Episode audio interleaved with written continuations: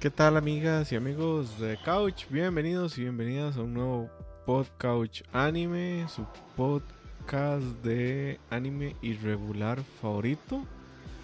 Espero que se encuentren muy bien, que ya estén con su doble dosis de vacunación o que tengan su primera dosis o que hayan estado eh, en estos momentos ya con toda la, la, la disposición ¿no? de poder volver otra vez un poquito a la normalidad. Eh, ya vieron el tema de hoy, pero ahorita se los comentamos. Eh, primero los invitados regulares que ya los hosts. Eh, antes de eso, antes de eso, es importante comentarles que eh, si no han visto tanto de Couch estos días en redes, es porque estamos trabajando en algo mucho más grande. Eh, van a tener mucho más contenido audiovisual, van a tener eh, mucho más contenido escrito con profundidad, eh, van a tener mejores o más constantes productos, entre ellos, bueno, un podcast de cine, viene un podcast de series probablemente, otro de videojuegos, vienen, vuelven las noticias con Dani y con Leo, entonces para que lo tengan por ahí, ¿verdad? Este fresco. Y cuando eso suceda, eh, van a empezar a ver muchísimos más cambios en, The Couch. Esperamos que les guste mucho. Por eso fueron las reuniones del 31 de octubre que me vieron ahí vestido de e-ticket, el peor enemigo de los de los millennials en Costa Rica, ¿no? ¿Cuál Carlos Alvarado, cuál pandemia, no? El peor enemigo de los millennials, yo lo decreto, es e-ticket. Eh, y hoy nos acompaña Herbert Sano. ¿Cómo estás, Herbert? Hola, hola. Como siempre, feliz de estar por acá, hablando de un anime que a mí me gustó mucho. De hecho, creo que fue mi favorito de esta temporada. Fuertes declaraciones, fuertes declaraciones. Orochibaji. Es que es temático, cuenta, Em, yo no me puse temático. Qué mamón, pero no. Yo le copié a Herb. Eh, hola, me encanta estar acá de nuevo, como siempre. Eh, a mí me fascinó Tokyo Revengers. Yo creo que lo empecé a ver porque nos lo dijo Daniel en un programa. Daniel, en efecto. Y luego yo nada más expandí la ola por todo podcast y llenos aquí ya todos fans. Eh, y sí, vamos a hacer un montón de cosas chivas, como les dijo Moiso. Entonces estén atentos. Y Drakenhandro Vega. Hola, hola. Qué, qué chido ese opening. Deberíamos de empezar así siempre. Con el, que es un montón de hype esa cancioncilla. La idea es empezar así siempre con el opening del anime que hablemos. Digo, volviendo a nuestras buenas épocas de Spotify, ¿no? sí, ¿Cierto? sí, es cierto. Ustedes no se acuerdan de eso. Correcto. Yo sí, Y vamos a volver a la. Spotify. Para las personas Sí. que nos lo han pedido, vamos a volver ya oficialmente a Spotify. Probablemente. La idea, o sea, mínimo subimos el que grabamos recientemente y la idea es empezar a subir los que hemos grabado, pero ahí vamos, con Oiga, paciencia. es que, que de verdad que un montón de, de, de ustedes le agradecemos muchísimo al público. Nos están Sí. pidiendo Spotify, ¿verdad? Nos piden, nos piden cada cosilla que publicamos de, de Podcouch. Este, nos ponen el sticker de suelo Spotify. este, porque no sé, como que les gusta mucho esa plataforma, tal vez como para ir en el, en el bus o mientras están trabajando o mientras están limpiando la casa, lo que sea, sacando al perro, como que se les hace muy cómodo, tal vez. Entonces, di, les agradecemos todo ese apoyo porque nos han estado pidiendo muchísimo volver a Spotify, entonces vamos a, a quedarles bien esta vez, ¿verdad, María José? ¿Verdad, Moiso? ¿Yo qué? Vos fuiste- Después hablamos de eso, la ropa, la ropa sucia se lava en casa, dice- decía mi mamá. Eh, dice, a propósito de lo que dice Ale, dice Daniel, le mandamos un abrazo a Daniel, eh, que la mejor motivación después de un largo día podcast de Tokyo Revengers, más luego de leer el manga de hoy. Vamos a hacer una aclaración antes de empezar todo. Somos unos posers y no leemos Antes el de manga. empezar todo. Uno, van a haber spoilers. Ya, primera advertencia. Si no han visto el anime, que vamos a ver spoiler de anime, en este caso que va el spoiler del manga porque es muy, muy 1-1 casi. Dos, no hemos terminado el manga. Yo creo que yo soy el que va más adelantado en el manga, Yes. ¿Verdad? Voy Yo voy el- a puro spoiler, ahí me lo voy tirando todo. Pero por el- Pero. Alejandro. Creo que voy como por el 186, creo, algo así, ya no me acuerdo. Eh, y tercera advertencia. Em, ya vimos spoilers de manga, ya terminamos el anime. Entonces, si no han visto el anime, vayan a verlo y después verlo. escuchan podcast porque vamos a hablar del final del anime. Otra advertencia, yo no voy al día con el anime porque ya sé qué pasa. Entonces como que voy leyendo. Entonces no, no me he sentado a seguir la animación. Yo quedé... Cuidado, cuidado, cuidado, Moiso, cuidado. Porque si usted no sabe dónde quedó el manga, luego se nos va arriba. No, No, no, no, no, no. No, no, Ok. en- en el anime voy a decir. Digo, ¿dónde quedó el anime? Sí, no, yo en el anime quedé en la. Después del. Del primer corte de temporada. El pleito entre. Entre, Aki- entre Draken y pasa lo del Mikey. carro. Ajá. Después de eso, el pleito de, de Draken y Mikey que. Que. por ya vamos a hablar hicimos- más adelante. Fa- Faltó, o sea, Hicimos un quiz de quiénes éramos. Hiciéramos un quiz de quiénes éramos. Y yo salí como. Ay, no, no, no hicimos sepan. un quiz. Mae, ¿Cuándo hicimos un quiz? No, no, no, no era Apretamos quiz. un GIF. No, era un quiz. No, no era, no un. Apretamos no, un. GIF a ver qué nos salía. Eso es completamente diferente a hacer un quiz. Sí, exacto. A ver, yo salí como Takemichi. Herb salió, creo que como Mikey. Yo salí como Mikey.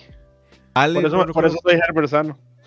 no, no recuerdo Ale qué salió. Yo tampoco me acuerdo qué me Y, salió. y Majo no me acuerdo quién salió. No me la verdad, acuerdo.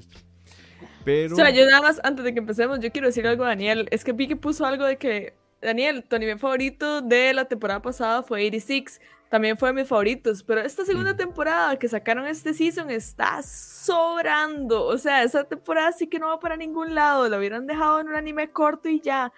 Pero bueno, nada más ahí como un comentario, el paréntesis, porque, bueno, ya empezó nueva season en anime, ya empezó otoño. Eh, hay animes buenísimos esta season, Otros que por se si quieren verlos. Otros que se retrasaron casi que van a salir en el 2022, como Chainsaw Man. eh, parece que Stone Ocean también va para el 2022, no se sabe. O yo al menos no estoy segura para cuándo no, lo Stone corrieron. Ocean, para Stone diciembre. Ocean confirmó diciembre, pero es que lo que pasó fue que. Jalado. empecemos de una vez con la noticia. Eh, vamos a ver, hubo como una confusión de que la gente creía que iban a sacar un episodio mensual en Netflix, porque decía que el anime era mensual, pero no, no es mensual. Eh, ya salieron así, no, no, no, o sea, igual, o sea, pónganse a pensar lo que duraría un anime con un capítulo mensual del tamaño de Stone Ocean, ¿verdad? Di el manga no. de Shingeki, que lo tiraban Ajá. mensual. No, no es, no es que va a ser mensual, pero eso fue lo que pasó. Hasta donde yo sé, se mantiene la fecha. El que sí corrieron fue el que yo más esperaba, que era Chainsaw Man, que ya Majo también se leyó todo el manga. Ya me leí todo el manga, está buenísimo. Y que creemos que va a ser el favorito de Ale. después de, ver ciertos eventos en ese eh, manga. Y eh, creo que es todo. Hay otra. Hay, hay otro que yo les había recomendado, que yo no me acuerdo cómo se llama, que es de Wit Studio, que es de este príncipe que es sordo. No lo he empezado a ver. Eh, y para decir cuál fue mi favorito de la temporada pasada, creo que fue Nomad.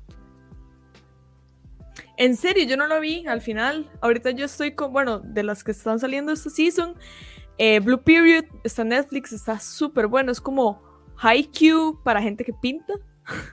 Eh, como mae, Haikyuu es a voleibol, como Blue Period de esa gente artística. Está pero impresionante. Está buenísimo. Está Tiene demasiado corazón. Uf.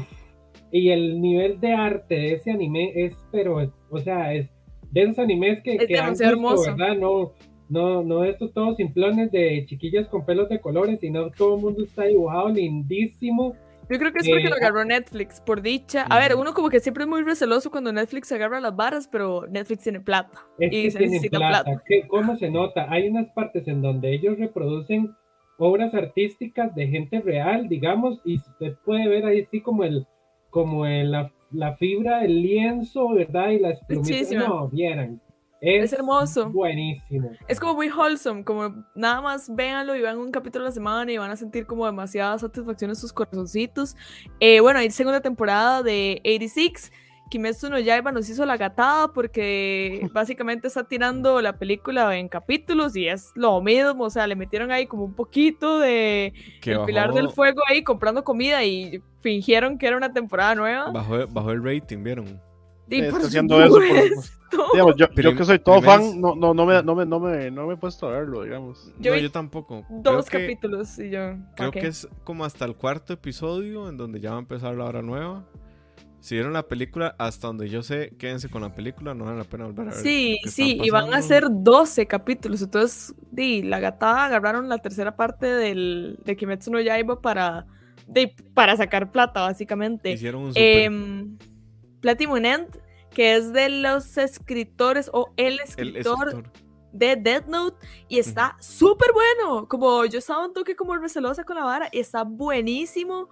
Em, Tag of Destiny también está bueno. O sea, como vayan viendo las cosas que van saliendo. eh, ahí vamos a ir viendo cuáles se vuelven como los mejores de esta season. Pero vamos a hablar regaló esto, por cierto. Ay, My Hero Academia, que ya estoy leyendo el manga y voy a batallar a cualquiera que diga que va a terminar mal porque yo me rehuso a aceptar eso. Y Herbert me regaló esto que es de los mejores libros que Yo me lo empecé ayer. Está increíble. Está muy bueno. Sí, tuvimos una, una fiesta con merch. em, y sí, o sea, vean los animes que están saliendo nuevos y ahorita vamos a hablar de Tokyo Revengers, que fue de los mejores de la season pasada. Eh, no sé, Herb, ¿el tuyo favorito fue Tokyo Rangers de la season pasada también? Sí, es que yo en realidad no soy el mejor persona para estar acá, no estoy viendo tanto anime, pero lo poco que vi Tokyo Revenger fue el que más me gustó. Ok. ¿Y Allen? ¿Cuál fue el que más te gustó? Ten- mm, Nuevo, ¿verdad? Porque si preguntamos de temporadas, Majo No, pero ya digamos, ya perdón, perdón, yo también vi Gurren Lagann y no, qué aburrido. Sí, es cierto que Herbert vio. No, eso, y eso no dijo en el chat. Tengo pruebas y las voy a copiar aquí en el, en el chat de, de que para que ustedes lo vean, que Herbert le dio un 8 con lo hater que es para todo en este mundo. Era un 8 con es- asterisco. Sí, eso, eso No, fue, eso no, fue, eso fue hecho para, para, para, para caerle bien a usted. No, no, no, no invente, no. No, no, no. eso no Felipe ya nos dio nombre de del podcast de cine. You Got This Podcast Cine. Va a salir su afán. Sí, podcast cine va a pasar. Y bueno, Ale, tu favorito de la Yo temporada creo que sí, vamos a ver. eh, es que no sé, sí, sí- sí me cuesta decidir entre, entre Boku no Hero y, y Tokyo Revengers porque las dos primer, digamos, los dos mid-seasons de ambas son muy buenos. Y ya después los dos mid-seasons también siento que bajan. Entonces, híjole, este, me cuesta, no sé, la verdad, lo voy a dejar empatado entre No, los dos, vale. entre Goku y entre Tokio. A mí me gustó Ok. más Tokyo Rangers que esa temporada no Hero porque soy No, una no. persona madura y objetiva que Sí, puede decir Alejandro, esas por favor. cosas. No, no, favor, yo, de verdad, Una de adulta. verdad que a mí no. O sea, para mí Pero, el, el segundo yo amé. mid-season de, de Tokio baja un montón. ¿Cómo? Es Pero que- Baji, ahí sale Baji. Sí, sí, pero allí es un bolsa. Orochibaji. Ok. Ah, empecemos Dice a hablar. Que Carlos, ¿de qué hablamos, Carlos? Hoy hablamos de Tokyo Revengers. Felipe nos pregunta que si, vieron- si vimos Sony hoy, yo no la vi. Dicen que está buena. Otra gente me ha dicho lo contrario, como que season? esto, sí, como que está muy mixto el asunto, pero no la vi. Yo creo que aquí nadie la vio. Y para no cansarlos con nuestra fanfarria, eh, vamos a hablar de Tokyo Revengers. Es un anime que empieza en marzo del 2017. Eh, es animado y llevado al anime por Liden Films. No, perdón. Sí, por Liden Films. Y su primer eh, serialización fue en la Kodansha Weekly Shonen Magazine, no es en la Shonen Jump. Eh, tiene, bueno, varios arcos, ¿verdad? No, no vamos a decir cuáles, pero bueno, al menos los de esta temporada sí, que es el de Moebius y el, del, y el de Valhalla. Son los dos primeros arcos. Y el creador es Ken Wakui, o Wakui, no sé cómo es, Ken Wakui, que básicamente describe y narra las aventuras en un loop temporal de varios personajes, entre ellos siendo el principal eh, Takemichi Hanaki. Hanagaki, perdón. eh, también está, bueno, Mikey. Está Draken. Está Baji, que llega en la segunda. Está Naoto. eh, Hinata.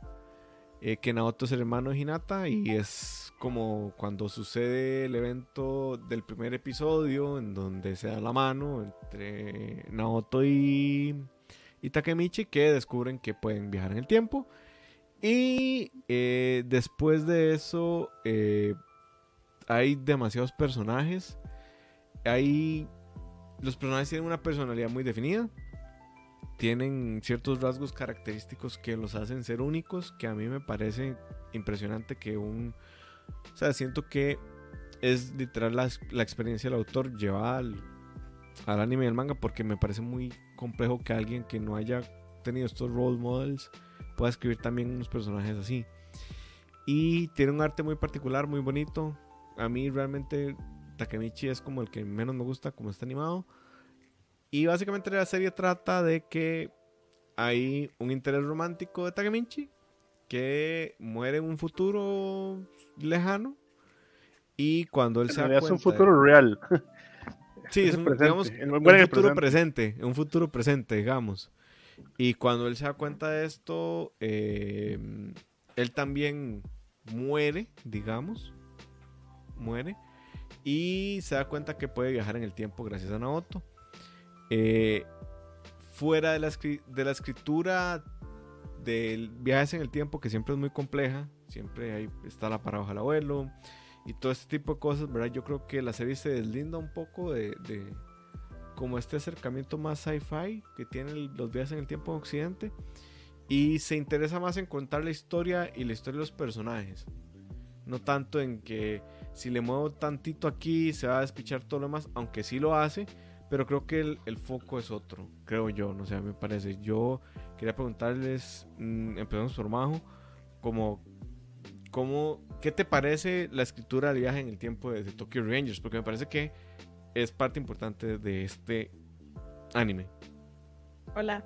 Eh, a mí el tema de viajes en el tiempo siempre me ha interesado montones y me parece como que cuando uno escribe ficción sobre este tema hay que tomar una postura. Y por donde llegó el anime, que es lo único que he visto o lo único que conozco de la historia, siento que el anime no nos deja claro cuál es esa postura. Yo al inicio pensé que era determinista o sea, que sin importar cuánto cambiaran las cosas, el resultado iba a ser el mismo. Eh, que era este tema de que el interés romántico de Takemichi, Hinata, siempre iba a morir. Eh, yo pensé esto cuando pasa la escena del carro que se incendia. Eh, entonces yo decía como, de claro, no importa cómo cambiar las cosas, el resultado va a ser el mismo. Takemichi va a seguir trabajando en un videoclub y Hinata va a seguir muriendo y todo va a seguir pasando de diferente procedimiento, diferente procedimiento, pero mismo resultado. Pero luego me di cuenta que no, que mm, tal vez no era de estas historias en donde usted arranca una hoja y explota el mundo y se vuelve apocalíptico, pero sí habían consecuencias sobre las acciones, no muchas, o sea, no era tan frágil, digamos, la línea temporal, pero sí habían consecuencias, entonces me parece bien interesante. Eh, yo soy un poco dolor con eso de las consecuencias, porque sí me parece que hay que tener mucho cuidado con esto de, más si le salvaste la vida a alguien, eso cambia completamente el futuro de varias personas. Eh, y siento que tal vez en los, en los regresos al futuro que tiene Takemichi no hemos podido ver o explorar tanto esos cambios a veces, pero sí, o sea, como que el autor es muy cauto en qué cambia y cómo lo cambia para que Dino no sea como ah, Takemichi, usted ya no vive en Japón, ahora vive en Estados Unidos y nunca sabemos cómo llegó ahí, porque si no la historia no se podría contar. Eh, me parecía que... A ver, van a haber demasiadas consecuencias a raíz de lo que viene, porque ya en el final de temporada vimos que sí, y ahora sí se cambiaron las cosas fuertemente, o sea, no como antes, que era como sutiles cambios, algunos personajes que estaban mejor, algunos personajes que estaban peor, o sea, ahorita con el final de temporada vimos que ya ahora sí es algo completamente diferente, eh, la realidad en la que está Takemichi, que ya no va a ser tan fácil esa jugadera de, de, ay, tengo un cuerpo inerte en una habitación y nada más abro los ojos y está Naoto ahí como, ay, ¿cómo te fue? ¿Verdad? Como si fuera a tomar un bus. Eh, creo que ahorita sí vamos a ver más consecuencias y eso me llama más la atención que lo que estábamos viendo. Sentía que era como eh, cambiaron una pelea completamente y ya alguien no se muere o ya no apuñalan a alguien, ya alguien no va a la cárcel y cuando volvían al presente, o sea, los cambios eran muy sutiles, entonces como que eso no me hacía tanto sentido, ahora me hace más sentido. Pregunta, ¿qué terminó la segunda temporada del anime? Bueno, el, el, la segunda parte. Eh, spoilers ahead. Spoilers, ahead. Es para saber hasta dónde puedo hablar. El final de temporada, el de, final de temporada del anime es Takemichi vuelve, se da cuenta que es parte de la Tokyo Man, eh, okay. eh, ya grande, ¿verdad? Y lo amarran a una silla porque no okay. Hanma no, eh, okay, no, ¿cómo no. se llama? Sí, sí, sí, por ahí. El, el, el Más que lo amarraron a la silla. Ajá, ajá. Eh, No, no. Kisaki. Sí, sí, ya. Ah, Kisaki, el, ma- el malo. Pues, lo- pero lo amarran junto con el amigo de Baji. Eh, Están como, como en un restaurante al principio, ¿no? Sí. Como que ellos están en un hotel y luego los amarran a una silla y queda con Ajá. Chifuyu y, y Takemichi eh, siendo amenazados por Kisaki. Ok, no, es que. No, pero, no, pero Kisaki, solo Kisaki mata, Kisaki mata, Kisaki mata al, al comp- a- A Chifuyu. Sí, sí, no, ya, pega ya- un ya- ya balazo. sé, y pega un balazo. sí, sí. Entonces, di, no se sabe si mata a, a Takemichi. Bueno, obviamente no porque es el prota, pero, pero digamos, Sí. igual es un cliffhanger muy interesante. A ver qué. qué Sí, sí, digamos, sí, no, porque nunca Kisaki sabe. está con sangre en el ojo, ¿verdad? Y di, no sé por qué razón no lo va a matar, pero por ahí anda el asunto. Sí, sí, ya, ya, Yo, yo, yo, yo quiero ir ver, después Herb. de, de Majo. Dale, dale, dale. De una. Yo soy, creo que un más hater que, que Majo en el tema de los viajes en el tiempo. Ahora, con esta serie yo decidí algo. Decidí apagar el cerebro. Porque a mí sinceramente me parece muy mal hecho los viajes en el tiempo en este anime. O sea, si uno se pusiera lógico y se pusiera necio, está mal hecho. Así, o sea, los cambios que él hace me parece que mm, como que deberían ser más relevantes o, o debería cambiar más o debería, no sé, como que me parece que es demasiado ah, ahora lo- Conveniente. conveniente las for- la forma en la que lo hace y como lo hace, como, ah, bueno, ahora solo voy a cambiar esto y voy a hacer que esto sea así, así, así, pero así como, como, como que esto es lo que le sirve a la historia y de tal forma es que yo lo dejo ir, digamos. Es como, bueno, él dice que pasó esto, voy a creerle que pasó esto y, y sigamos. Eh, y creo que la serie ni siquiera intenta, como dijo Majo, como, como decir, soy determinista, soy toda una cosa, soy la otra, es lo que es. Eh, entonces, o sea, tal, tal vez eso es lo que quería comentar, como que a mí me parece mal hecho, como que si usted se pusiera a jugar de hater sería incluso un insulto a la inteligencia, pero si usted paga el cerebro es, de- es- es- o sea, como dije, fue mi anime favorito a pesar de, de que siento que lógicamente no lo hace también ese, ese, ese tema. Eh, Ok. Ali. A mí me gusta muchísimo la premisa, digamos, como que, como, o sea, como el inicio de todo esto, como lo que se puede hacer, ¿verdad? Como vamos a viajar al pasado para hacer un cambio y eh, también me gusta como esto de que, de que cuando usted viaja en el tiempo, como que en el futuro pasen otras cosas, ¿verdad? Eso, o sea, es como mi, mi manera favorita de manejar los viajes en el tiempo en lugar de crear otras realidades alternas o, o otras Endgame complicaciones. Price en posición fetal con Ali. No, no, o sea, eh, digamos, no es que no me guste, pero no es mi favorito. Este, entonces, digamos, como que la premisa sí me gusta mucho, pero también me voy mucho del lado de, de, de, Herbert. De hecho, él dijo, cuando, cuando él vio el primer mid-season, el final de la, de la, digamos, de la mitad de la temporada, él dio unas palabras que a mí se me quedaron muy pegadas, que es, si esta gente sigue eh, explotando esto, esta serie no va a ir para ningún lado, que es esto mismo de que no importa lo que yo haga, la, la chiquilla se va a morir. Entonces tengo que viajar 50 mil veces en el tiempo, ¿verdad? Como para que para que pase eso o para que pase, o sea, o como que va a pasar algo no- del guion. y no solo eso. Vale, no solo Sí. eso, lo dije también porque me parece como que están explotando demasiado el mismo argumento. Que, que cuando un anime es- hace eso, a mí me pierde un poco. Que el Como caso que para mí, no- el caso más grande para mí, yo siempre se lo he dicho Majo, es Bleach. Bleach agarró y decidió repetir, ah, ah, se tiró un arco larguísimo, terminó y empezó un arco exactamente igual con el mismo argumento. Y, Pero con otra raza. sí, y- y- y Ahora son Tokyo- ah, Quincy's. Sí, exacto. Y Tokyo Revengers, como no, es que Bleach lo hizo varias veces. Como, eh, y nada más es que ahora, ahora este carajo, eh, Ichigo también es esto. O sea, no, o sea, y lo que, me da lo que me dio miedo con Tokyo Revengers es como, ok, llegó hasta ese punto que es lo que uno, digamos, que estaba esperando. Y como que, ah, no, pues tiene que volverse y hacer otra vez y evitar que maten a este otro más exactamente igual. Es como, me vuelve a hacer eso una vez más y me va a perder. Ajá. No, Yo no sé qué va a pasar, pero espero que no lo haga nada más. Sí, sí, sí, yo, por ahí. yo no, yo no les puedo decir qué va a pasar. Eh, sí les puedo decir que va a haber un evento que es un... No hay vuelta atrás. Es...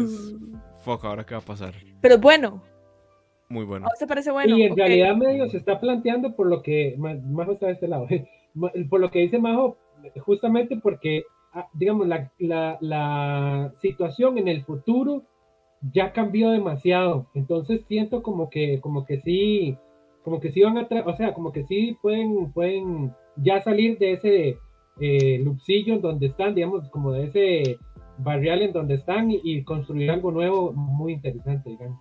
Yo sí, Sí, yo- entiendo que los madres decidieran no irse a cambios tan radicales al inicio porque era parte del encanto de la serie como son pequeños los cambios, eh, como que Takemichi tenía que ir pisando muy suave el terreno y no hacer mucho loco porque uno, se lo iban a volar y dos, el man no sabía qué estaba haciendo, entonces era como, necesito ser mi amigo de Mikey, ok, ahora necesito entrar a Tokyo Man, Mm. uy, no, ahora voy a tener a mi amigo para que no haga esto, a ver qué pasa. Entonces, hasta ahí yo, o sea, no tiene sentido, pero lo justifico en función de la historia, como si uno pone la historia primero, me parece bien.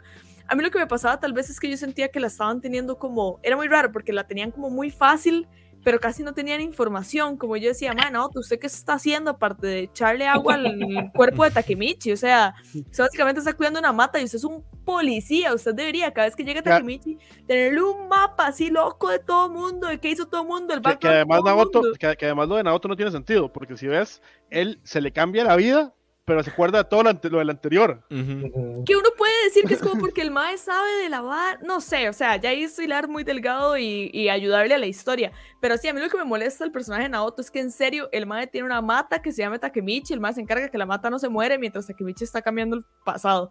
Y yo es como, mae, usted tiene acceso a archivos de la policía, usted debería poder llegar y decirle como, mae, yo le puedo decir, ya, ya, ¿qué pasó con Draken desde ahorita que usted está viajando hasta hoy? Ah, ok, ya es nueva info, porque o sea, si tenés un, si tenés dos personas, que uno está en el, en el presente y otro está en el pasado, deberían ser un super team, digamos, y no está pero, pasando. pero de nuevo, piensa que Naoto, to- cualquier cosita que hace Takemichi, Naoto cambia, entonces es muy raro eso. Sí. Pero hay cosas que es como, hay personajes que sí se mantenían como muy estáticos, como, di, ¿qué pasó con Mikey? O nada, nada más No, como no, que yo sintiera Como- que Naoto estaba haciendo un algo. misterio. Mike es un Ah, misterio. ah, sí, correcto. De hecho, eso es lo que iba a decir. Como que la trama de esta vara de viajes en el tiempo, al final en Tokyo Revengers no importa, porque lo chivísimas son los personajes Sí, secundarios. sí, o sea, sí, los personajes eh, digamos, uno lo que quiere es ir a ver a Mikey, ir a ver a Draken, ir a ver a Valle, ir a ver a todos, ¿verdad? O sea, a mí no me importa si se muere la carajilla o no, estimadamente. De hecho, ni, si- ni siquiera hay como un build-up ahí con ¿Cómo- ella. O sea, cómo- a, mí, a mí no me no importa. Yo quiero Alejandro? Yo- quiero mucho a Hinata. Y Yo también, No insensible. invente, no invente, Alejandro. Ya, ya, ya lo saco este muchacho del stream, espérense. Eh, sí, yo creo que, que más bien el tema de los viajes en el tiempo es simplemente una excusa, una palanca narrativa, no es el, no es el centro. De eso no que- trata.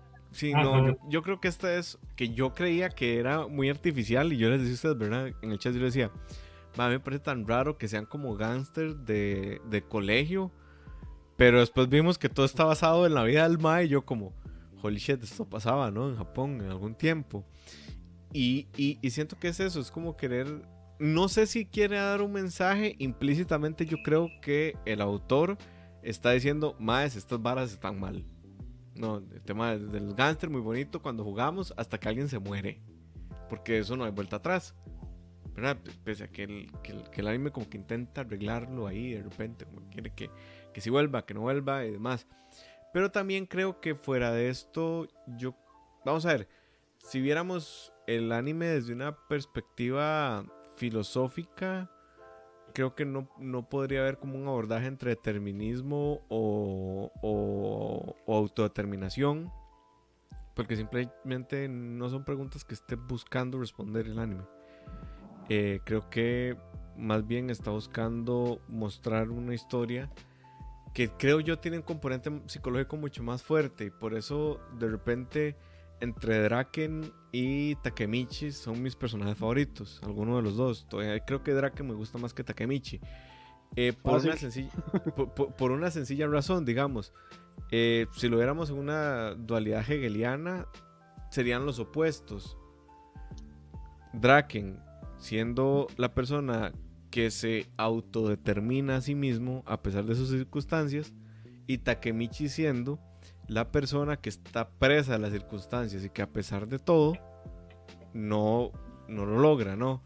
Eh, digamos, lo que pasa ya a un nivel un poco más elevado con, el tema de la libertad es que si ustedes se ponen a pensar realmente lo que implica libertad, lo primero que, usted, que uno se daría cuenta es que uno no quiere, no puede y no desea ser libre.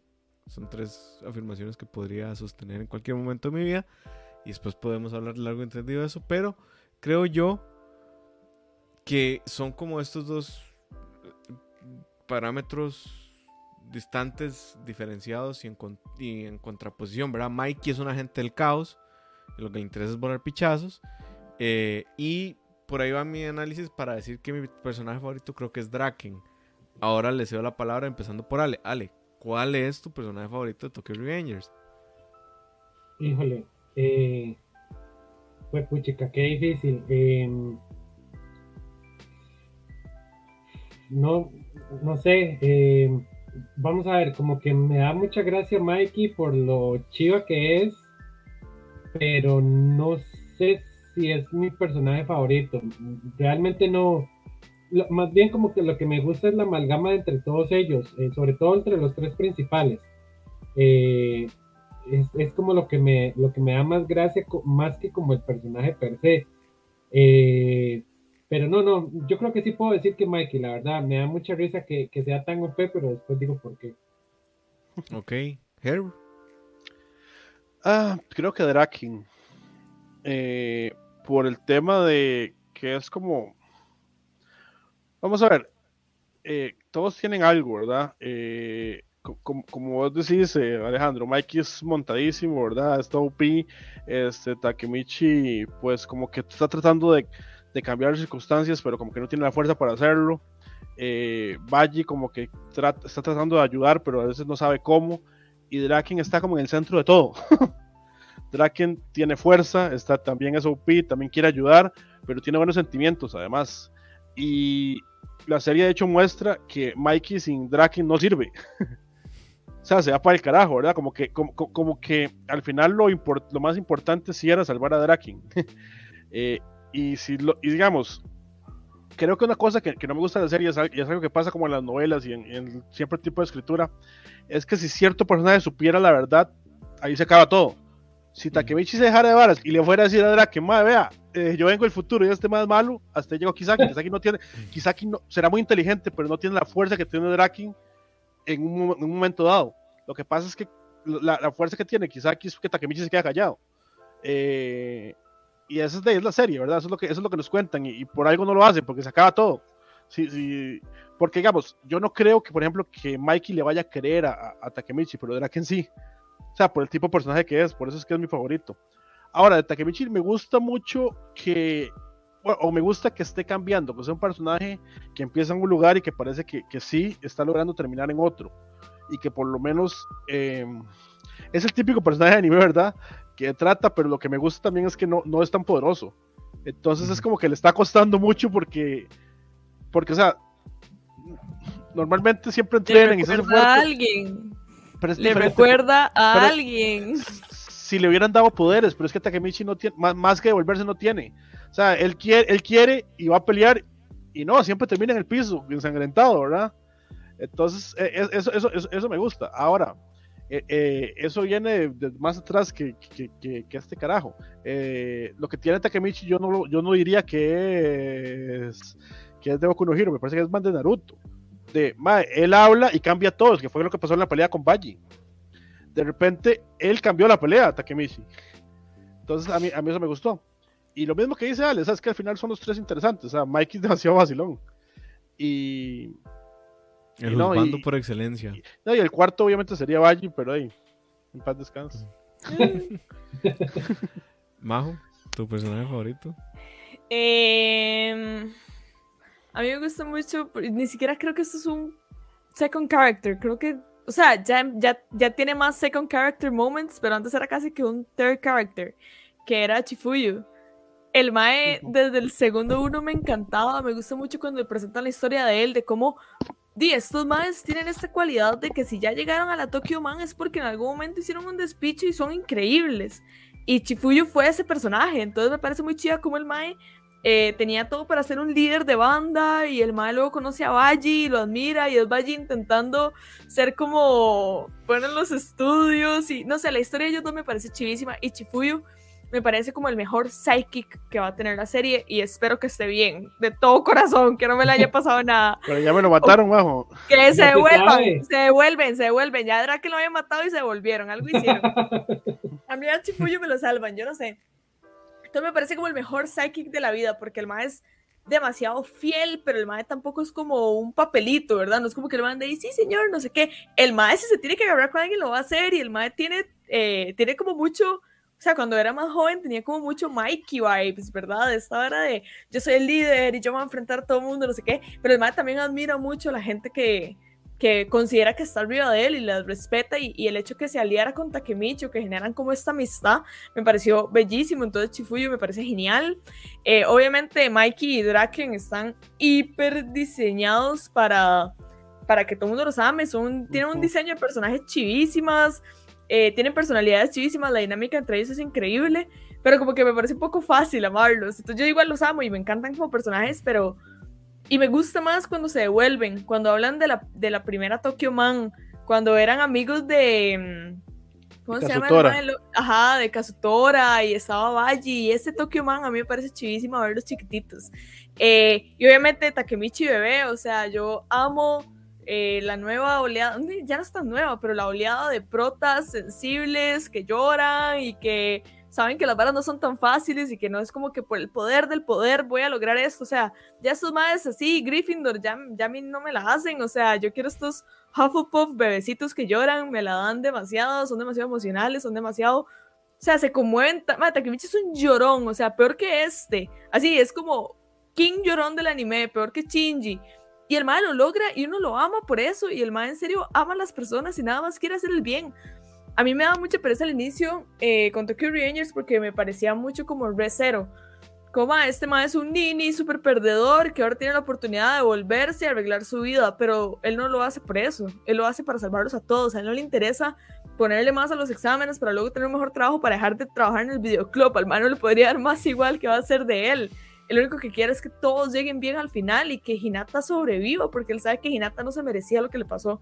Entonces me parece como demasiado noble la misión del Mae. Eh, el Mae se está poniendo súper en peligro por algo que de alguien podría nada más llegar y decir como, igual va a seguir pasando, ¿qué importa? O igual no nos hablábamos, ¿qué importa?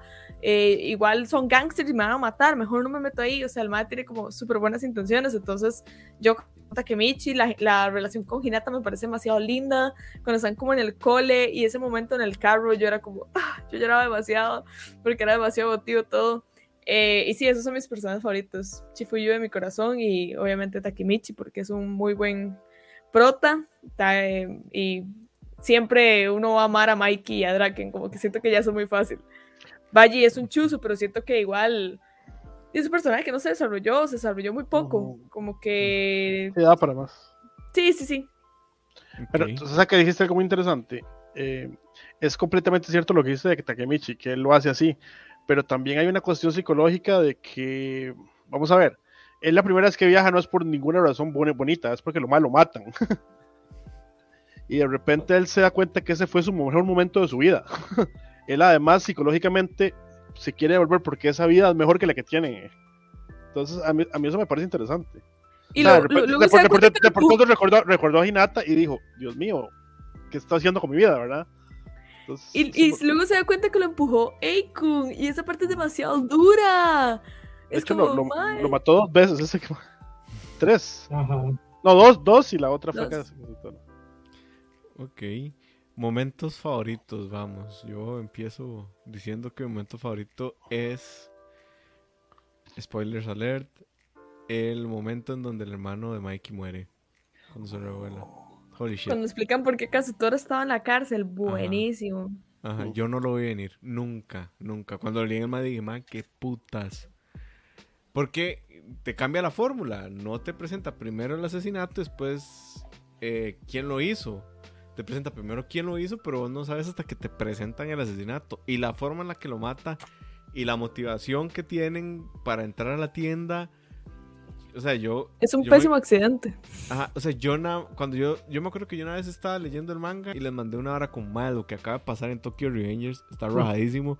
Y ustedes eran como, ¿qué pasó? Y yo, bueno, no les voy a decir, pero está rajadísimo.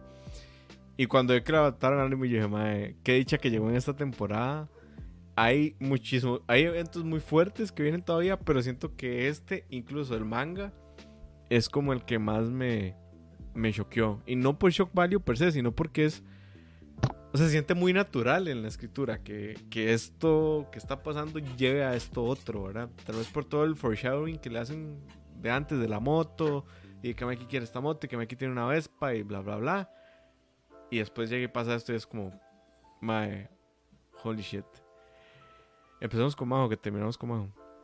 Em, creo que toda la vara del Halloween sangriento me parecía increíble porque en serio uno no sabía qué, qué iba a pasar.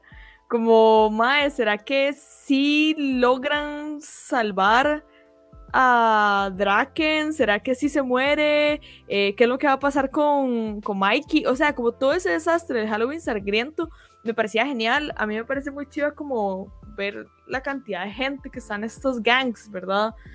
Eh, obviamente no lo siento súper exagerado, pero no es el único anime que ha tocado este tema y yo me he puesto a leer un poco y sí pasaba mucho en Japón como bandas de cientos y cientos y cientos de maecillos jóvenes listos para darse con cualquiera y hacer cualquier caos. Entonces, creo que, creo que la parte en la que yo más estaba como, mae, no tengo idea de qué va a pasar y, y que más, o sea, como que no podía como esperarme a ver qué iba a pasar, era lo del Halloween sangriento. Y, ya te presentan como a los Valhalla, que es un gang que les lleva tres veces el número, eh, que sabes que tiene este tema de Hanma, que es súper fuerte, que se puede dar de tú a tú con Draken.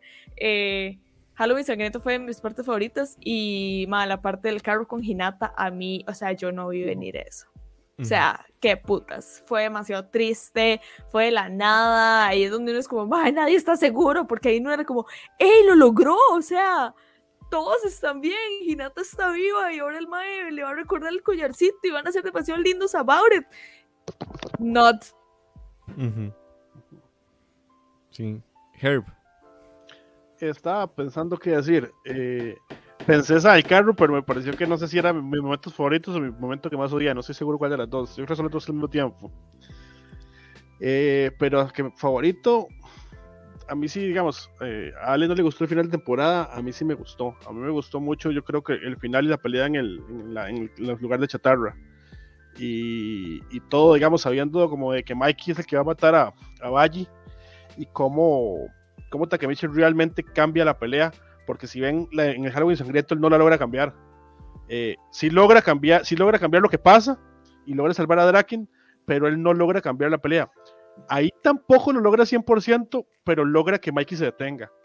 Y eso también eso muestra mucho el crecimiento del personaje de hacer que Mikey pare de lo que está haciendo en ese momento. Es fuerte, digamos, es que él ya llegó a un punto donde está cambiando ya demasiado y tanto fue así el cambio que él de eso terminó siendo parte de, o sea, parte de, la Tokyo Manji, o sea, ya lo hicieron parte de los capitanes y de repente cuando uno sabe el futuro ya es parte de eso. Entonces es como, como que por fin está logrando llegar al punto, pero, pero sí, me, sí, me gustó como el tema de, Manji hizo esto por usted. O sea, como que sí me llegó esa parte.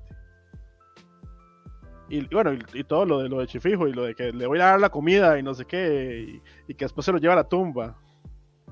Ok, Ale. Mi parte favorita también fue el Halloween sangriento. Realmente, sí, digamos, a ese punto sí no sabía qué iba a pasar después. Entonces, ese, esa parte de intriga me gustó mucho y me gustó que los, al final se resolviera con los amiguillos de él, ¿verdad? Porque en Tokyo Revengers el tiempo se detiene por tres capítulos, ¿verdad? Mientras llega la ambulancia de Japón, este, que no sé qué cuántas eh, miles de millones de kilómetros tuvo que pasar y uno con esa congoja de ver la sangre de Draken, ¿verdad? Y no sé qué, ya uno decía, pero es que no, ¿por qué no llegan? Ya en serio pasaron dos capítulos y medio, ya, ya no puede pasar más. Y que llegan los amiguillos y no sé qué, yo creo que, vamos a ver, eh, hay, hay, algo que Moiso tocaba anteriormente, que es esta, digamos, como tratar de verlo de un aspecto filosófico. Yo siento como que eh, cuando uno lee historias de yakuzas, ¿verdad? Y de cómo se originan y todo, pues en realidad a una persona con muy, muy baja autoestima realmente puede, digamos, sentirse como que ese es un lugar en donde usted va a ejercer algo que no va a encontrar en ningún lado y que usted con eso va a arreglar Japón, ¿verdad? Como que usted va a joder a políticos corruptos, que usted va a matar ladrones que no tienen que, que o sea, que los liberan a los cinco días de las cárceles de donde salen, que usted va a hacer justicia, que usted va a proteger gente, porque eh, digamos como que ese es como el gancho inicial que le dan, ¿verdad? Como que es este honor y esta amistad y no sé qué, Y entonces yo siento que Tokyo Revengers muestra esa parte de los yakuzas que no, no, no, no siempre se muestra tan así, ¿verdad? Porque ya generalmente en las series de yakuza ya la gente está toda tatuada y ya sabe pelear y tiene puñales y, y pistolas y no sé qué, y uno no sabe de dónde nace, y nacen de estas bandillas, ¿verdad? Y, y ojo, esta gente, digamos, el autor cuando hablaba un poquito de Tokyo Revengers, de cómo él se dio cuenta de todo eso y que él era parte de una banda y así, y él comentaba que en realidad ellos a lo más vandálico que hacían era como robarse este, en esas tiendas de Japón que no hay gente vigilando, ¿verdad? Porque el, todo el mundo en Japón, yo no sé, tiene una cultura altísima, ¿verdad? Y van a las tiendas y, y agarran un fresco y nada más dejan el dinero o pasan la tarjeta y se van y no hay nadie vigilando así, literal nadie, lo que hay es una cámara. Y entonces él decía que lo que más él hacía era como robarse con los amiguillos una comidilla y ya. Y ese era el vandalismo, ¿verdad? Grandísimo y no sé qué, no sé cuánto, ¿verdad? Que, que sí es un acto, pues es robar, pero, pero digamos, no, no se muestra como tan fuerte como en la serie, pero así es como empiezan, ¿verdad? Y los pleitos entre ellos eran nunca jodiendo a la, a la, digamos, a la propiedad pública o a la propiedad privada. Siempre que se iban a agarrar eran como en un bosque o en un, un poco de cemento o en una cancha y todo, pero la idea no era, digamos, agarrarse con carros y con vidrios y con y con ese tipo de cosas. Entonces todo empieza como, como en esta idea de una amistad, de un montón de amigos que peleamos juntos para defendernos, ¿verdad? Y tenemos un lugar en el mundo y, y yo te apadrino, vos me apadrinas, ¿verdad? Entonces eso como que le da autoestima a gente que piensa como que por ahí va el asunto y terminan siendo gángster, ¿verdad? Y por todo otro se despiertan una mañana y dicen, ma, acabo de matar a alguien, o acabo de asaltar un lugar, ¿verdad? O acabo de hacer, ¿cómo, ¿cómo llegué yo aquí? Yo no soy una persona mala, ¿verdad? Yo lo que quiero hacer es como tener amigos, entonces siento que, que Tokyo Revengers lo muestra mucho ahí y en estas partes del, al final del Halloween sangriento, cuando llegan los amiguillos y no sé qué es como eso, ¿verdad? Como son mis amiguillos que nos ayudamos, pero, pero de ahí, digamos, es, es, esta idea mal enfocada es cuando hacen Yakuza. ¿Ustedes sabían que en Japón la policía tiene un acuerdo tácito con los Yakuza? Porque los Yakuza son una organización tan poderosa en Japón que ninguna otra organización internacional de drogas o de armas o de trata los puede, o sea, puede entrar a Japón, digamos, como que todos los territorios Yakuza son territorios Yakuza nada más y son la única organización criminal del mundo que tiene los estándares morales para que Japón tolere que estén dentro de Japón, como que lo más dicen, es eso? Ajá. Prefiero tener yacuzas a que vengan narcotraficantes latinoamericanos a matar gente y violar mujeres, ¿verdad? Eh, los maestros como, mae, yo puedo vivir con los yakuza, o sea, los yakuza tienen como un cierto código moral eh, que igual son criminales, no hay duda de eso, pero tienen un código moral que Japón es como, mae, prefiero esto porque esta gente mantiene afuera a las organizaciones aún peores. Es loquísimo, es loquísimo. Los japoneses sí que están locos, o sea, increíble. O sea, pero yo... es demasiado Japón al mismo tiempo. Sí, sí, sí, Japón, sí también. Eso es increíble, bro. Y es que ellos, o sea, digamos, todos estos daños colaterales, ¿verdad? Ellos no matan inocentes, tienen un montón, ¿verdad? Si hay algún daño colateral, ellos pagan el seguro de vida, ¿verdad? Depositan millones y dañan una propiedad privada, compran un carro nuevo, remodelan el restaurante, o sea, el, o sea como dice Herbert, están locos, ¿verdad? Son, son criminales con moral, es rarísimo. No, yo creo que no es tan raro, vos sabes, como el tema de los criminales con moral. Al final, si te vas, por ejemplo, vamos a ver, fuera las, diría en inglés, las, las casualties que tienen los narcos en el norte de México, los narcos tienen un código moral. Sí, bueno, también. ¿Verdad?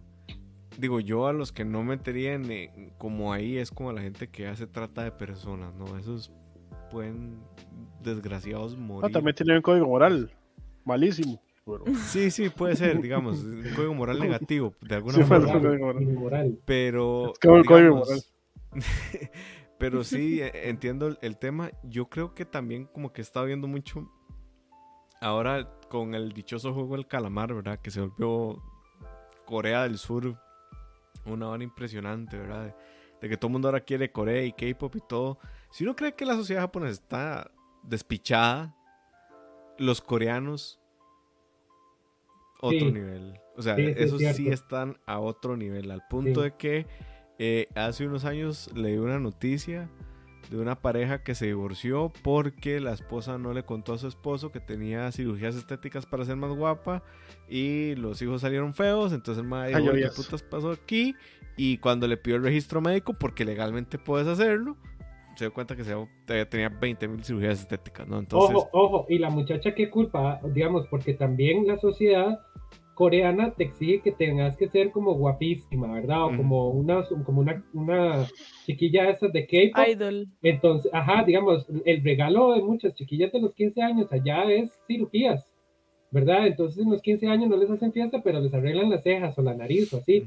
Es súper competitivo el mercado en todo, ¿verdad? Usted tiene que tener los mejores estudios, ser el más guapo, el más saciado, ¿verdad? Hay una, hay una, hay una competencia pero muy, muy fuerte, ¿verdad? Si no estás estudiando, te ven mal, entran al cuarto, nada más te vuelven a ver y ya te hacen sentir mal con eso, ¿verdad? Como que dicen, de ahí sí, el hijo del vecino sí está estudiando y usted no. Y, y sí, sí, está, está bien, qué jodido, está bien jodido. Hay una eh, migración, de hecho, bastante amplia en, en, en, Corea, cuando ya se están dando cuenta que, que en América y en Europa son populares, digamos, como para dar cursos de coreano, ¿verdad? O para compartir la cultura, todos ellos están jalando de ahí porque se dan cuenta que en Latinoamérica pueden levantarse un sábado a las 10 de la mañana y nadie los va a juzgar porque son personas no trabajadoras, ¿verdad? Es que ellos viven con eso. De, hecho, de hecho, no sé si ustedes vieron el video. tarde un día porque es un estrés, es sentirte mal, te bajan la autoestima, te hacen sentir una porquería. ¿Ustedes vieron el juego del calamar? ¿Ah? Por el capítulo de, 4. De, hecho, está mucho la, el tema de, de si usted fue a la universidad o no o sea, juzgan a la gente basada en eso. Y si usted fue a la ah, universidad, usted es la gran cosa, ¿verdad?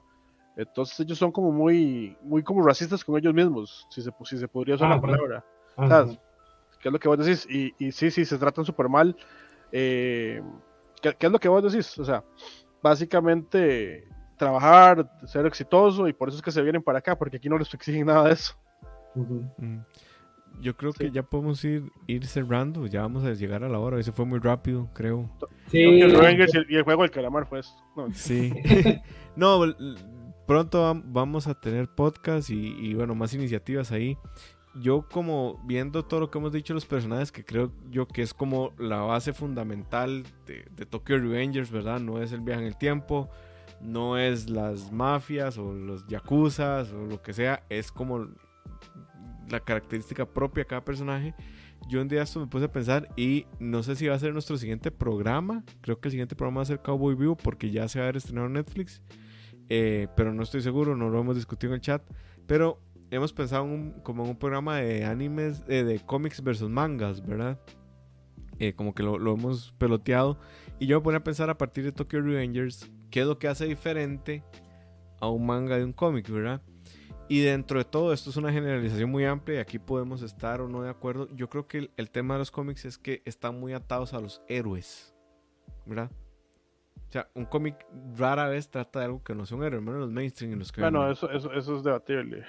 Digamos, al menos los, los mainstream y los que venden son cómics pero yo entiendo lo que dice Moiso, como que lo más lejos que se van es un antihéroe, como... los mangas es de personajes. eso, depende, porque... vamos a ver, es, que, no es cierto. Déjeme, está bien, siga, está bien, está bien. Ok, ok.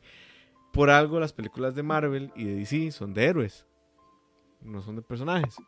Y cuando son cómics sobre personajes, incluso se cambian de categoría, ya no son cómics, son novelas gráficas.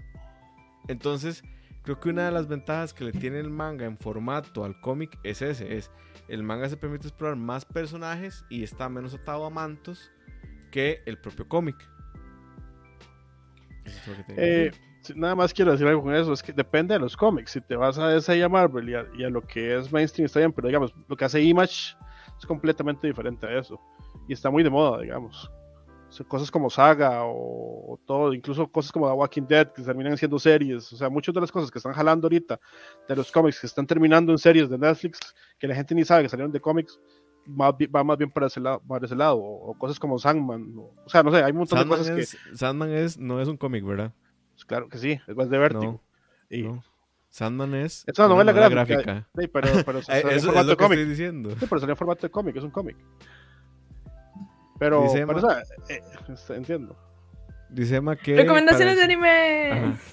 Pero de esta, bueno, yo puedo recomendar como una de estas season, como que está en emisión, y un anime random. Ok. Empieza Moiso. Eh. Yo empiezo. ¿Qué recomiendo, Fufuña? Vamos a ver. Eh, les puedo recomendar Shaman King 2021. Si les gustó el del 90, este está mucho mejor. Es un shonen mega genérico de los 90. Empieza a pasar cosas como hasta el 26, 27. Pero es muy entretenido. Y em, es que no he visto nada de esta temporada, la verdad. Y no, no, no me siento conforme. Puede ser algo Eh, retro también. Algo retro. Estoy reviendo Trigon. Buen anime. Yo sí Muy que vi. Trigon. Y en Bash 2022, Bash Stampede es de lo mejor, es de los mejores personajes de anime. Para mí. Trigon es como si Cowboy Bebop y GTO parece. tuvieran un bebé.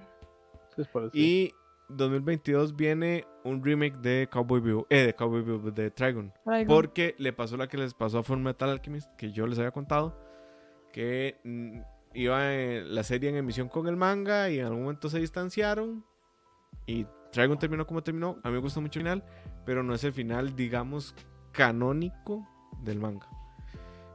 Esas son mis dos recomendaciones. Son, yo- tal vez ya las vieron.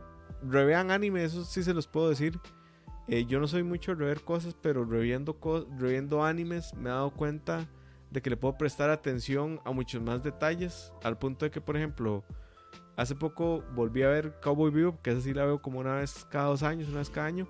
Y me di cuenta que mi episodio favorito es el sexto, que se llama Sympathy for the Devil, que es el episodio del chamaco que... Spoiler alert, no es un chamaco, De pelo naranja. no, pelo negro. Ahí no ha salido Entonces- todavía Ed. Ah, ok, es yo. es el, el chamaco que tiene secuestrado a un man en silla ruedas. Ah, ajá. Mm. Herb, A Herb. Yo, eh, yo no tengo que decir, entonces voy a recomendar eh, Gurren Lagann y Monster. I hate him. O sea, o sea, implosionó a O sea, sí vean Monster. O sea, obvio. obvio vean Monster, porque es el mejor anime de la historia de la humanidad. Pero bueno, de yo. Lagann. Mm, Ni cerca. Herbert, Eh. Madre, él es un paladín del caos. Yo de esta sí recomiendo Platinum End. Espero que siga bueno, pero hasta ahora está buenísimo. Mm. Eh, Platinum End, véanla. Y mm, yo voy a recomendar Mob Psycho. Bueno, ya camisa Mob Psycho, pero no se ve. Em, porque viene temporada nueva Mob Psycho. Mob Psycho de los mejores animes de los últimos 10 años y siento que la gente nada más no lo vio. Así que fucking vean Mob Psycho. Y si no, Bungo Stray Dogs también es muy bueno. O sea, es como anime no muy grande, por decir alguna palabra. No es, no es como un tema de, de duración o de capítulos, pero como de tamaño o lo que aspira. Pero Bungo Stray Dogs es súper bueno y Mob Psycho es espectacular. Y si de estas hizo, vean Platinum End. Ale.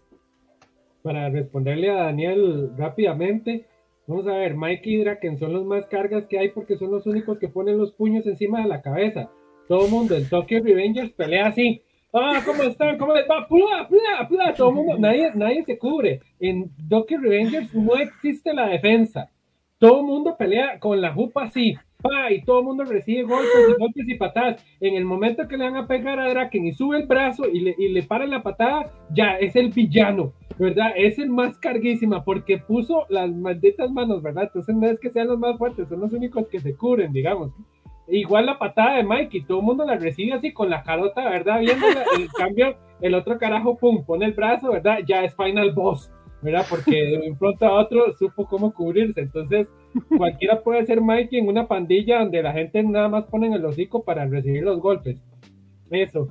Y yo voy a recomendar este, una que dijo Daniel también, co eh, Comic Can't Communicate. Es un slice of life súper bonito, ¿verdad? Porque generalmente están a veces como cargados mucho de Echi, pero eh, este no. Y además eh, eh, es, es, como una mirada, bueno, a mí que yo soy una persona extrovertida, eh, es una mirada a una persona introvertida, digamos, lo que pueden sentir. A veces a mí me, me, causa ansiedad ver que una persona no puede pedir una pizza tranquilo, ¿verdad? O su combo en el subway, ¿verdad? Le, le dicen a uno, pídame el, el el, el, que le ponga tomate, no, dígale que ya no lo quiero, ¿verdad? Y a través de uno, uno tiene que comunicarse, eh, digamos, a, ser uno la voz del introvertido. Comic Can Communicate es eso, ¿verdad? Entonces le ayuda a uno un poquito, sobre todo para los extrovertidos, les recomiendo mucho entender a los introvertidos. Y la que dijo Majo, por supuesto, de, eh, ¿cómo es? Blue. La, ah, Blue Period. Blue Period, ¿verdad? Es tiene un, un nivel artístico muchísimo para la gente que le gusta pintar. Es, es no sé, una oda a, a la gente que le gusta el arte. Tiene unos valores altísimos, altísimos y da gustito verlo. Está muy chido. Y Voy a ver, e- ah, yo, no- a mí se me ha olvidado, perdón, nada más, a mí se me ha olvidado demasiado que Yashahime ya la habían sacado. Hay que verla demasiado, es como de la hija de Inuyasha, entonces si son fans de Inuyasha, Ujú. véanla. Bueno, no Sí. sé Ah, cómo sí, estará, es- pero Esa, esa es temporada otoño. Como en agosto. a mí se me había olvidado, o sea, yo Ah, recuerdo no, como sí, que. Y hasta esta Vean chiquita nos la había Daniel. recomendado. Este, qué fuertes 27 declaraciones. episodios. Qué Eh. Eso, Daniel. Este, eh, esta muchacha que estuvo con nosotros en uno de los programas. Valeria, No, la otra. Lucía. Eh, Lucía, Ajá, Lucía. Este, ella nos había recomendado hay que verla. Sí. Pero bueno, con esto concluimos nuestro podcast anime. Les prometemos para la siguiente dos cosas. Uno, ya saber por qué número y qué temporada vamos de podcast anime. Yo, Chucha, No sé. sí. eh, y dos, tal vez tener un par de episodios en Spotify. Em, no tenemos tema para dentro de 15 días. Ah, puede ser Cowboy Bebop. Puede ser, no sé, eso es la discusión de, de, nues- de- de nuestro grupo interno. Pero creo que va a ser Cowboy Bebop porque es mi cumpleaños. Y viene el live Moiso, action. usted está demasiado emocionado por ese live action, yo no quiero verlo triste. Sí, O yo sea, también. Yo Pero no no se ve mal, no se ve mal, no se ve No mal, se ve usted mal. sabe. No se ve mal, pero es un live action. Ya eso le da como menos 200 puntos de Sí, yo Pero les voy a decir algo, igual. pero les voy a decir algo, es el primer live action que veo que trata al menos Mentira. de ¿cuál, cuál sí trató? No, es que usted no lo ha visto. Usted está No, no, hablando de no, algo que no ha no, visto. no, lo estoy- pero lo los diciendo- trailers. No, no, pero es que No, digamos, usted ve a la- ver, usted el usted- trailer no, de usted- Metal. Alchemist era El trailer de. Full Metal Era Alchemist era pero Ah, pero- pero- espectacular. o sea, o sea, Y Metal Alchemist- no, no, el Death Note no. No, no, el de Pero- Death Note no. No, no, pero, pero me van a matar, pero el de, el de Full Metal Alchemist, eh, no voy a decir que es Sí, bueno, ya viste pero la voy- pero- peli. no, no, por eso, no voy a decir que es buena, pero voy a, puedo decir A ver, lo, que- lo mismo que este, lo intenta. a ver, yo no sé o sea, pero, no es tan malo, digamos, es que, ¿cómo, cómo explicarlo? A ver, Eh, yo- Ese es exactamente el punto. O sea, Ajá. Pero digamos, yo no- no no he visto, no- yo no he visto la peli de, No de la Full vea. Metal Alchemist live action y desde el trailer yo digo que es una cochinada desde que lo vi. Está al mismo nivel que lo de Cowboy Bebop, pero usted está ciego de amor. Tal vez. Sí, sí, sí Pero está no. parecida, sí está parecida. Yo espero todo corazón que esté espectacular, obvio, pero no me gusta emocionarme y no me gusta Bueno, que eh, Moiso se tenemos un buen tema, ten- tenemos un buen tema. Sí. Eh, Sí, porque la, el la- la siguiente... live action de animes. Ish. Uf. Vean, el siguiente es el miércoles 17. No ha salido la serie todavía. Sale el 19. Deberíamos correrlo otro día. People esperar. Comenten. Si 24 17 y ese Si es, el puede ser el 24, tema. si- si es que el 24 yo no estoy. Ay, qué Ah, sad. Entonces Ah. no 17 y después hacemos uno de live. No, porque aprovechamos la ola y antes de que la gente vea la serie. no sé. Puede ser. Ahí Puede vemos, ser. ahí Hay que discutirlo, hay que discutirlo. Ajá. Igual no es Pero como bueno. que, bueno, pueden comentar los temas también. Por cierto, eh, para los fans de Sword Art Online salió una Nadie. colaboración rarísima entre Eternals y Sao. No sé por qué, putas, pero bueno, una colaboración entre esos Esa dos. gente ya no existe. No sé, yo, no sé, yo creía que habían fans desaparecidos y de repente todo el mundo es fans de Master of the Ay. Universe y, de Dragon Ball. Todo- bueno, Dragon Ball siempre habido, pero todo el mundo es fan de todo ahora. Pero bueno, ahora sí, esto fue Podcast Anime. Esperamos que les haya parecido interesante, que les haya divertido. Ya saben, viene más contenido multimedia. Herbert Bass viene con una sección muy chiva sobre tecnología. Y dice Daniel que es fan de Sao. y Daniel, váyase. Viene podcast de cine, que ese lo tiene a cargo Juan. Noticias con Dani próximamente. y Checkpoint. Checkpoint y algunas, algunos contenidos multimedia que no necesariamente son audio o video. Ahí los van a ver. Player She regresa también. Y vamos, a tener, y vamos a tener TikTok. Podemos hacer También. cosas de cómics, claro, tenemos varios expertos Sí. de cómics. Nada Ven, más. ahí, ahí, sí, ve- ahí sí van a perder a Al en, en, en Podcast Anime. Tenemos expertos serios, pero tan serios que no pueden conversar entre ellos. Entonces hay que generar un formato en donde puedan dialogar, porque hay Marvel fans y DC fans, y ustedes pueden Y imaginar esas Marvel haters y. DC haters, entonces... Pero eso es lo divertido. Lo, lo que, pa- lo que pasa es que Ale es como nada más, digamos, cuando, cuando lo metemos aquí hacemos esto, como bueno, entonces estamos hablando de ese. Básicamente, así, así va a ser, ese es el formato. Pero bueno, chiquillos, se cuidan, un abrazo, sigan manteniendo distanciamiento, vacunas, mascarillas, todo lo que ya saben, ya casi salimos de esto. Vean que en marzo viene Coldplay y ya ese es el regreso a la normalidad, así ya decretado. Un abrazo, hasta luego. Levanten los brazos cuando pelean.